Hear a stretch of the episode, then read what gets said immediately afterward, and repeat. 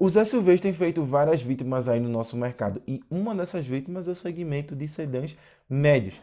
O único modelo que ainda apresenta números respeitáveis de vendas dentro desse segmento é o Toyota Corolla. E ainda ele foi afetado pelos SUVs, porque o Toyota Corolla Cross, que foi lançado aí recentemente, ele já vende mais do que, uh, do que o Corolla Sedan.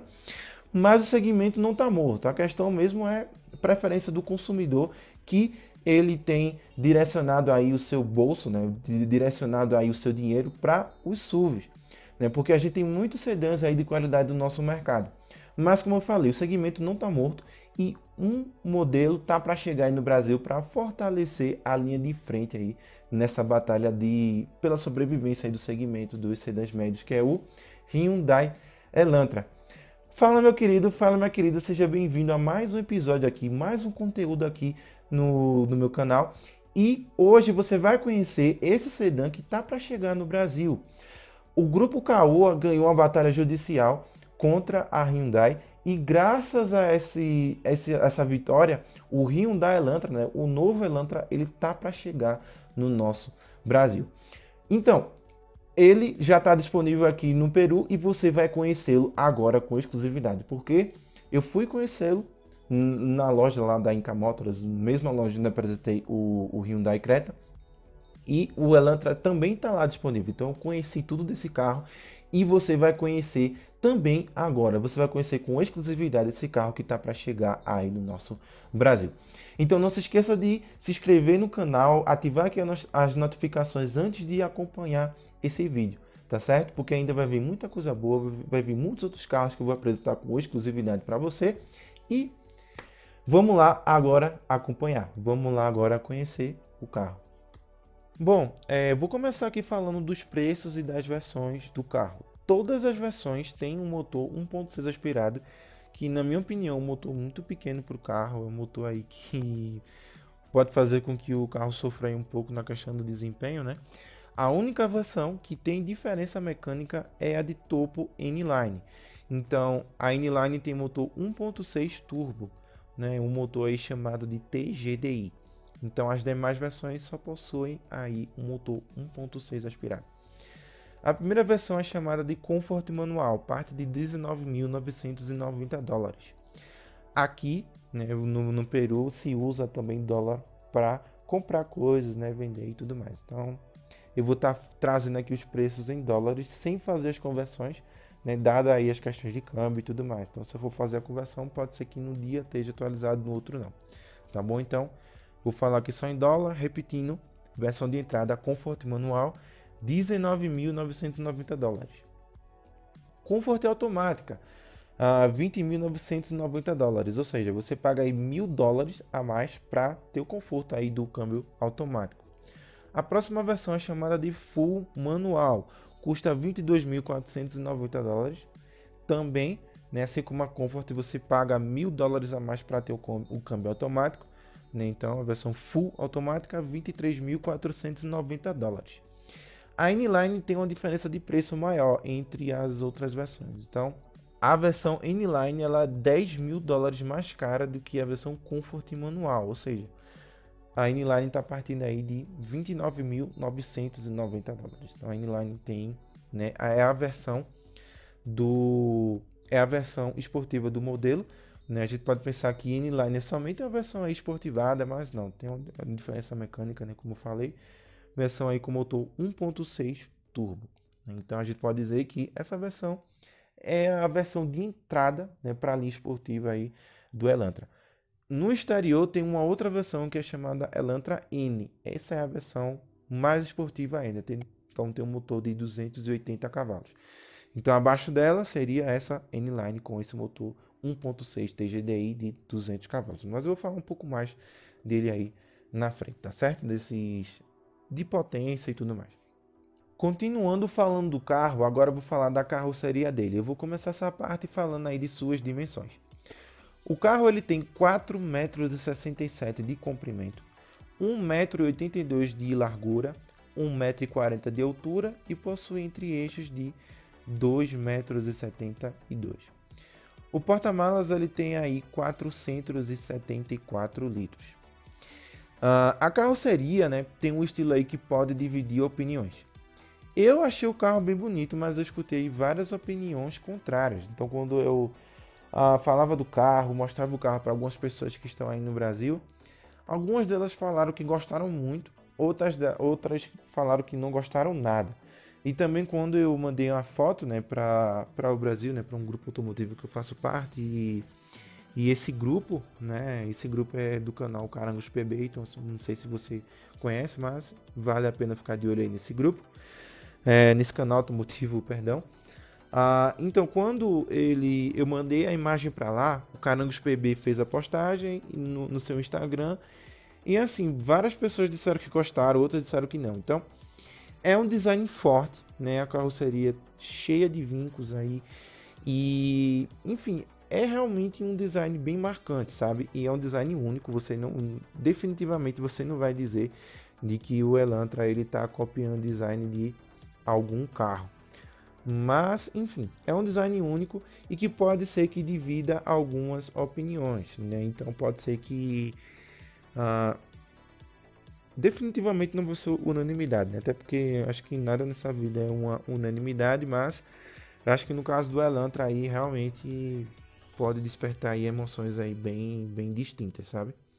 Mas enfim, é um carro que eu acho muito bonito, né? achei ele muito bonito e que nada lembra a geração anterior. Então, se você olhar aí, eu acho que você está acompanhando, né? se você está acompanhando o episódio no YouTube, você vai ver que não tem absolutamente nada a ver com o Elantra anterior. Né? Então, um carro bem bonito. E agora eu vou falar aqui um pouco mais do. Vou falar de uma maneira mais detalhada né? do, dessa parte aí da, da carroceria dele. Bom, na parte traseira tem uma régua que une as duas lanternas. Então tem essa régua né, que une aí as duas, as duas lanternas. Uh, na parte dianteira né, tem a grade, né, a grade ela vem na cor preta para contrastar com a cor do veículo. E não é somente né, a grade que tem a cor preta. Então, se você for olhar o carro, ele tem a roda na cor preta, na base do para-choque traseiro também tem, tem a cor preta. É, na parte interna também do retrovisor tem a cor preta também.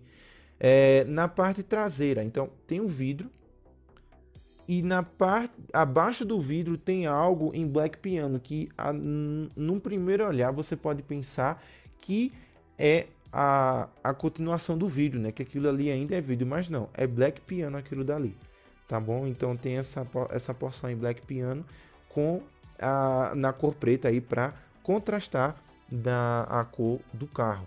Além de da antena tubarão, né? na parte de cima do, do carro, ela também tá na cor preta. Então tem tudo isso aí para contrastar com a cor do carro e trazer um pouco mais de esportividade. A grade ela em plástico duro, né? Um plástico que ele é visto no interior, quer dizer, não é visto no interior, um plástico parecido que tem lá no interior do carro. Vou falar um pouco mais do acabamento, essas coisas e tudo mais. Eu vou falar um pouco mais lá do da minha percepção, né, dos materiais que eu vi lá dentro. Mas enfim, é um plástico que é parecido com o que está lá no, no, interior do carro, mas enfim. A faróis tem DRL, mas as lâmpadas são halógenas. Só a versão N-Line que tem aí o, o farol em LED. Indicadores de seta nas laterais do carro, antena tubarão, como já falei dela, faróis de milha nas extremidades aí do para-choque.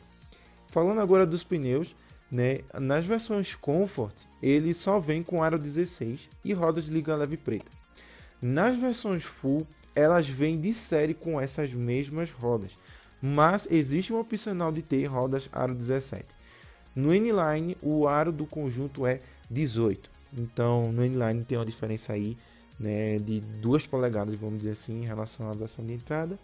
E a de série já vem aí com essa roda aro 18. Uh, o freio é a disco nas quatro rodas em todas as versões.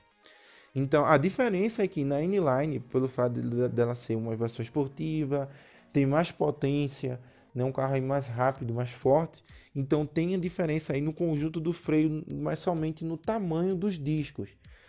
Mas todas as versões vêm com freio a disco nas quatro rodas.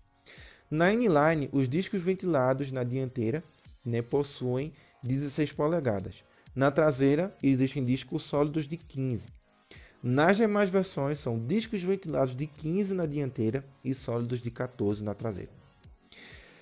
Então, assim, dando a minha opinião né, a respeito do carro, assim, no, no design, no geral e tudo mais, assim, eu, Fábio, eu gostei do design. É um carro bonito, né? É um carro que eu gostei, mas pode ser com que pessoas que têm aí uma idade maior, que sejam um pouco mais velhas, elas não curtam tanto.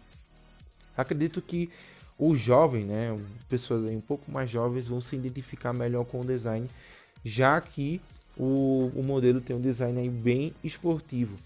Mas uma, as pessoas que são aí um pouco mais velhas podem ser que não se agradem tanto, né, já que elas provavelmente gostam aí né, de algo um pouco mais conservador, né, algo um pouco mais uh, algo mais conservador, né? Elas gostam de um, algo um pouco mais conservador, então pode ser que uh, o, a carroceria para ela seja ousada demais. Então eu fico em dúvida, né, se esse carro realmente vai chegar no Brasil, esse carro chegando no Brasil. Fico em dúvida em relação a isso, porque geralmente quem compra esse tipo de carro tem uma idade um pouco mais avançada. Então, não é que são velhos, mas na idade é um pouco maior. Então, não sei. Talvez aí o comprador pode ser que não fique tão animado. Né? O, o geral consumidor pode ser que não fique aí tão animado quando se né, quando olhar nessa parte aí do carro, nessa parte externa do carro.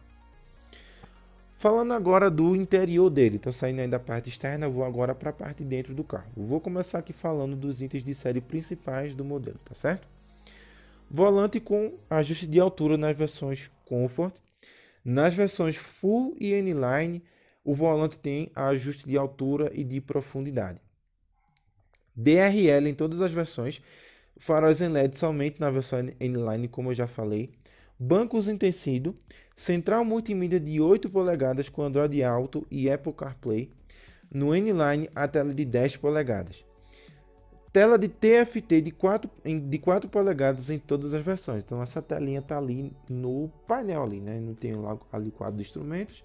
E do lado desse quadro de instrumentos, né, desse painel, tem ali uma telinha de TFT, né? Um, acho que para fazer as funções de computador de bordo. Então essa tela tem 4 polegadas na, nas, em todas as versões, com exceção da N-Line. Na N-Line, a tela é de 10 polegadas, que eu acredito aí que é o painel é todo digital.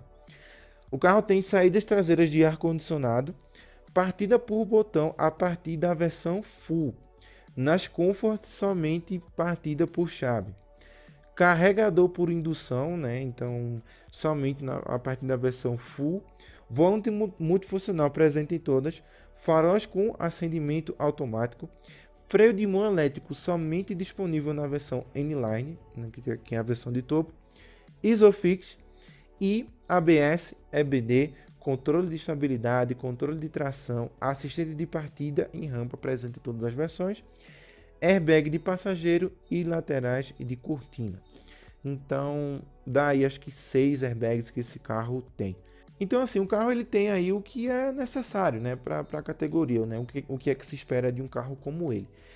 Então, não tem nada que chame a atenção, não tem muita coisa assim que salte aos olhos, como até mesmo o conjunto híbrido, né, que chegou no, no Corolla, né, e o conjunto híbrido do Corolla faz com que ele reine aí sozinho, né, o único modelo híbrido que tem aí disponível no, no mercado nessa categoria aí de sedãs médios, né, um carro aí de volume, mas tem o que se espera do carro.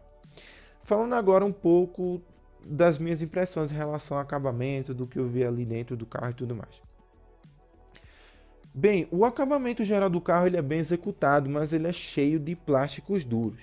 Então, quando eu fui ver lá o, o Creta, o Creta ele tinha presença de plásticos duros, mas ele tinha como se fossem uns espaços aí entre algumas partes do, do acabamento e tal mas eu não, não vi isso no Elantra. Então é um acabamento que ele é bem executado, mas ele está cheio de plásticos duros. No geral, o carro ele tem um interior bonito, mas é um pouco simples na qualidade dos materiais.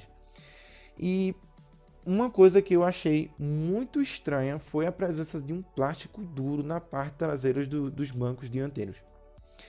Bom, assim, eu não sei se isso é algo comum, eu não vi muitos carros isso, mas eu achei muito estranho. Porque o, o carro, ele tá ali, né, o banco, e na parte traseira desse banco tem uma presença de um plástico, plástico duro. Então eu achei um pouco estranho isso. E talvez alguém que seja um pouco mais alto não vai ter uma viagem tão confortável, já que provavelmente seu joelho vai estar tá batendo no material duro, né? Bom, é, não sobrou tanto espaço para minha cabeça. Eu, eu, eu, não sou tão alto, tenho 1,81m e para mim foi suficiente. Mas assim, o carro ele tem uma esportividade no visual, ele tem um teto um pouco mais baixo.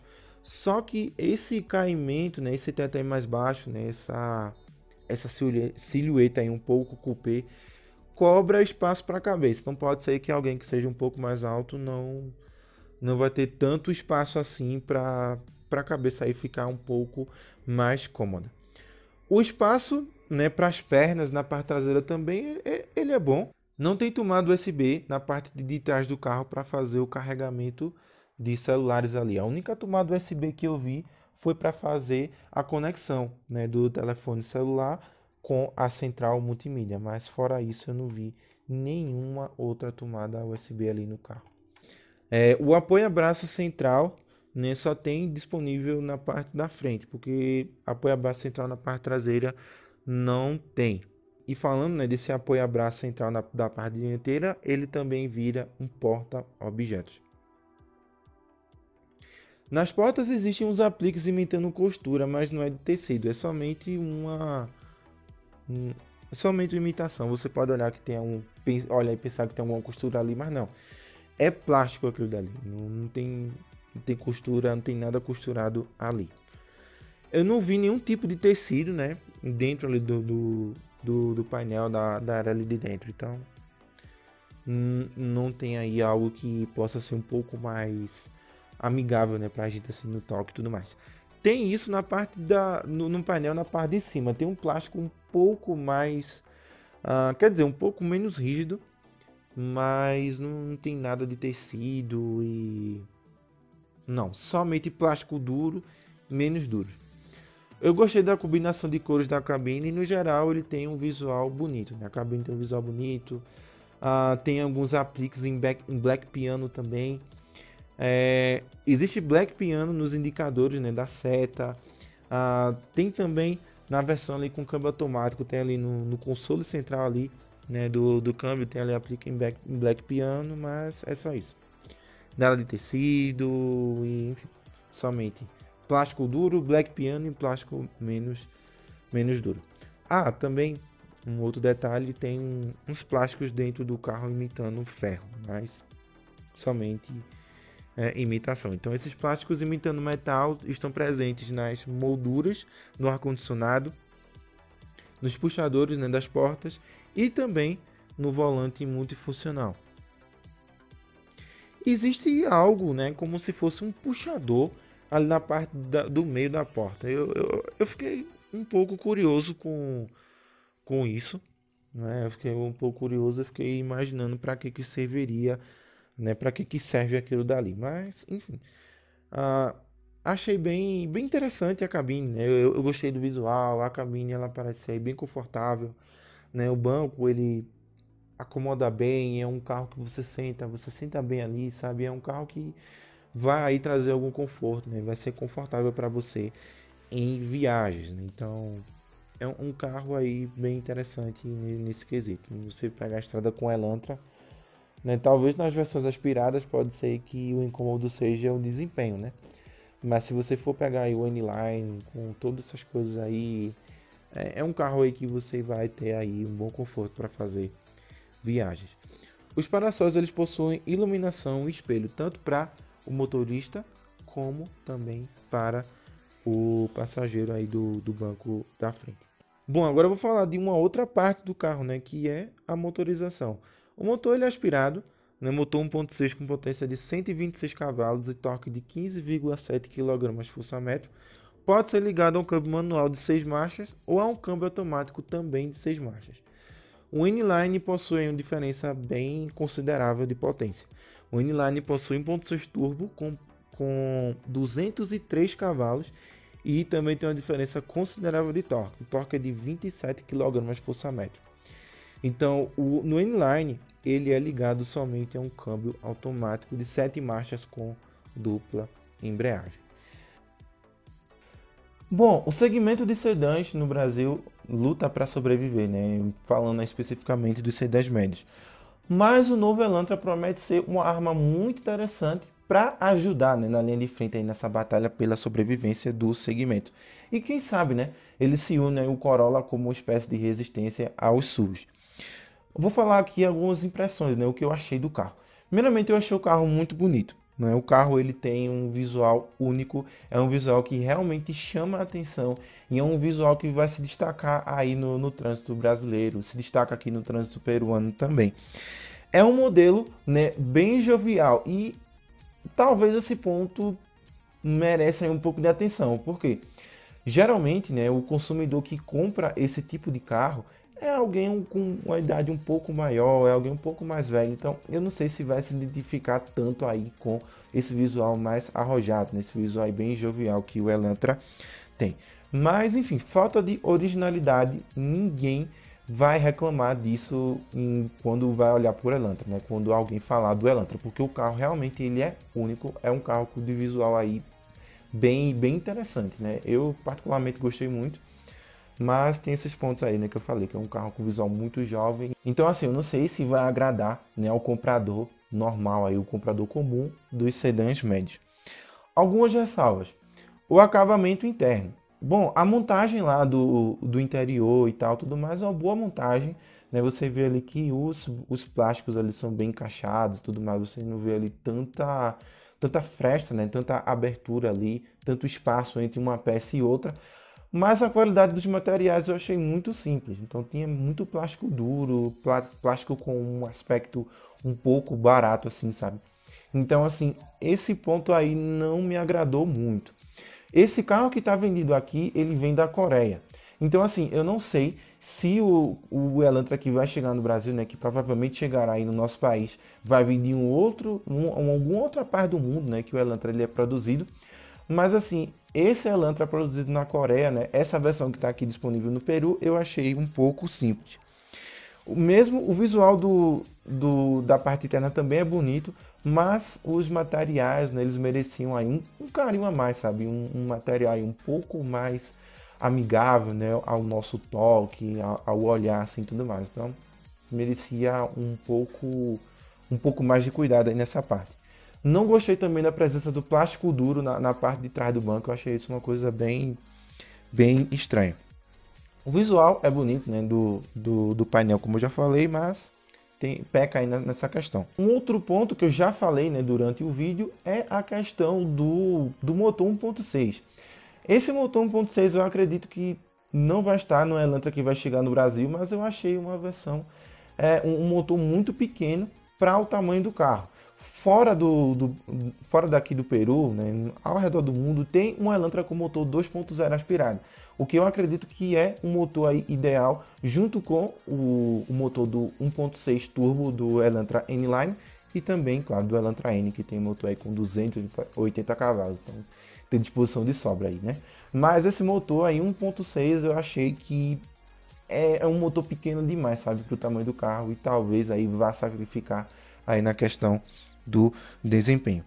Eu acredito, né, no geral, que o carro é uma boa compra, né, mas vamos ver se vai cativar realmente o consumidor, né, porque como eu já falei na parte do visual, pode ser que o visual não agrade tanto, né, ao público que geralmente compra esse carro, porque o visual eu achei jovial demais. Talvez, né, o público mais jovem vá se interessar, mas bom, não sei, né, porque já que o, público mais jovem geralmente né, não tem o dinheiro, né, para comprar esse tipo de veículo, então Bom, vamos ver como é que vai se comportar aí o Elantra no, no mercado. Mas o carro é muito bonito.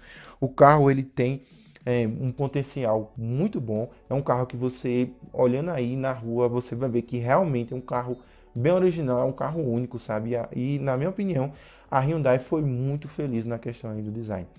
No, o pacote também é bom, é o carro aí que bem confortável, sabe? E um carro que você... Eu, eu não dirigi, mas eu quando eu tive né, o contato com ele e tal, eu, eu percebi ali que o carro ele tem. Uh, é um carro bom assim, sabe, para questão de viagens e tal. É um carro bem confortável aí. Então, é um carro que tem suas qualidades. Então, vamos ver como é que vai se comportar no nosso mercado. Então, o que é que você achou do carro? Qual, qual foi a sua opinião? O que é que você achou do visual também?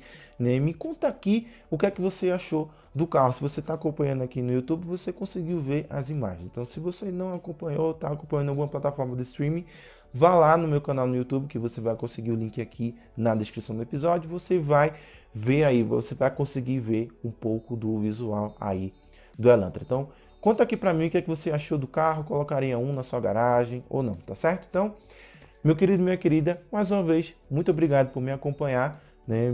Fico muito feliz porque você está aqui me acompanhando em mais um episódio, né? em mais um vídeo, em mais um, um conteúdo aqui, tá certo? E eu espero que você continue me acompanhando, tá certo? Então, meu querido, minha querida, um abraço e até o próximo vídeo.